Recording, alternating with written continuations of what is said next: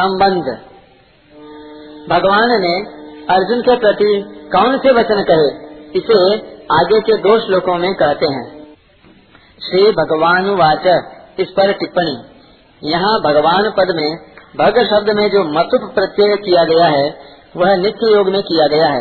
क्योंकि समग्र ऐश्वर्य, धर्म, यश श्री ज्ञान और वैराग्य, ये छहों भग भगवान में नित्य रहते हैं। श्री भगवान वाच कुत स्वाकश्मलनिरम् विषमे समुपस्थितम् अनार्यजोष्टमस्वर्ग्य मकीर्तिकरमर्जुन दूसरा श्लोक श्री भगवान बोले, हे अर्जुन, इस विषम अवसर पर तुम्हें यह कायरता कहाँ से प्राप्त हुई? जिसका कि श्रेष्ठ पुरुष सेवन नहीं करते, जो स्वर्ग को देने वाली नहीं है और कीर्ति करने वाली भी नहीं है। व्याख्या, अर्जुन, यह संबोधन देने का तात्पर्य है कि तुम स्वच्छ, निर्मल अंतकरण वाले हो। अतः तुम्हारे स्वभाव में कालुष्य, कायरता का आना बिल्कुल विरुद्ध बात है। फिर यह तुम्हारे में कैसे आ गई? कुतस्वा कश्मलमिदम विषमे समुपस्थितम। भगवान आश्चर्य प्रकट करते हुए अर्जुन से कहते हैं कि ऐसे युद्ध के मौके पर तो तुम्हारे में शूरवीरता, उत्साह आना चाहिए था, पर इस बे मौके पर तुम्हारे में यह कायरता कहाँ से आ गई? आश्चर्य दो तरह से होता है, अपने न जानने के कारण और दूसरे को चेताने के लिए। भगवान का यहाँ जो आश्चर्य पूर्वक बोलना है, वह केवल अर्जुन को चेताने के लिए ही है जिससे अर्जुन का ध्यान अपने कर्तव्य पर चला जाए।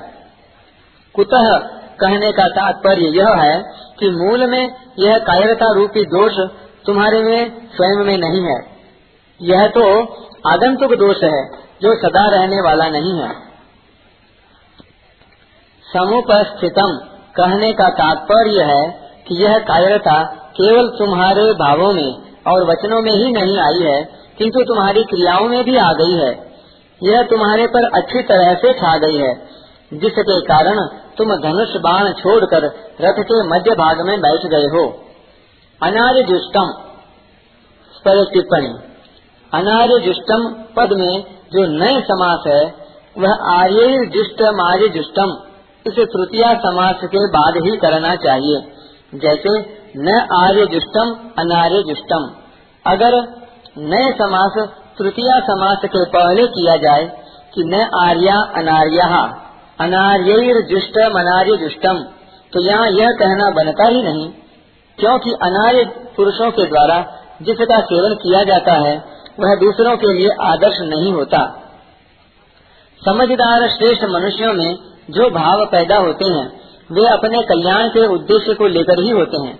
इसलिए श्लोक के उत्तरार्ध में भगवान सबसे पहले उपयुक्त पद देकर कहते हैं कि तुम्हारे में जो कायरता आई है, उस कायरता को श्रेष्ठ पुरुष स्वीकार नहीं करते, कारण कि तुम्हारी इस कायरता में अपने कल्याण की बात बिल्कुल नहीं है। कल्याण चाहने वाले श्रेष्ठ मनुष्य, प्रवृत्ति और निवृत्ति दोनों में अपने कल्याण का ही उद्देश्य रखते हैं। उनमें अपने कर्तव्य के प्रति कायरता उत्पन्न नहीं होती। परिस्थिति के अनुसार उनको जो कर्तव्य प्राप्त हो जाता है उसको वे कल्याण प्राप्ति के उद्देश्य से उत्साह और तत्परता पूर्वक सांगोपांग करते हैं। वे तुम्हारे जैसे कायर होकर युद्ध से या अन्य किसी कर्तव्य कर्म से उपरत नहीं होते। अतः युद्ध रूप से प्राप्त कर्तव्य कर्म से उपरत होना तुम्हारे लिए कल्याण कारक नहीं है। और स्वर्गम कल्याण की बात सामने न रखकर अगर सांसारिक दृष्टि से भी देखा जाए तो संसार में स्वर्गलोक ऊँचा है। परंतु तुम्हारी यह कायरता स्वर्ग को देने वाली भी नहीं है, अर्थात कायरता पूर्वक युद्ध से निवृत्त होने का फल स्वर्ग की प्राप्ति भी नहीं हो सकता। अकीर्ति कर्म। अगर स्वर्ग प्राप्ति का भी लक्ष्य न हो तो अच्छा माना जाने वाला पुरुष वही काम करता है, जिससे संसार में कीर्ति हो। परंतु तुम्हारी यह जो कायरता है, यह इस लोक में भी कीर्ति, यानी यश देने वाली नहीं है। प्रत्युत अपकीर्ति, यानी अपयश देने वाली है। अतः तुम्हारे में कायरता का आना सर्वथा ही अनुचित है। भगवान ने यहाँ अनादिष्टम अस्वर्गम और अकीर्ति अकीर्तिकरम ऐसा क्रम देकर तीन प्रकार के मनुष्य बताए हैं।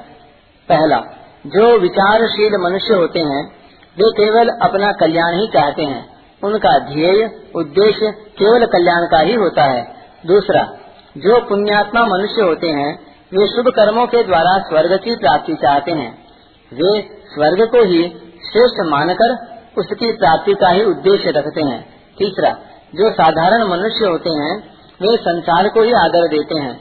इसलिए वे संसार में अपनी कीर्ति चाहते हैं और उस कीर्ति को ही अपना ध्येय मानते हैं।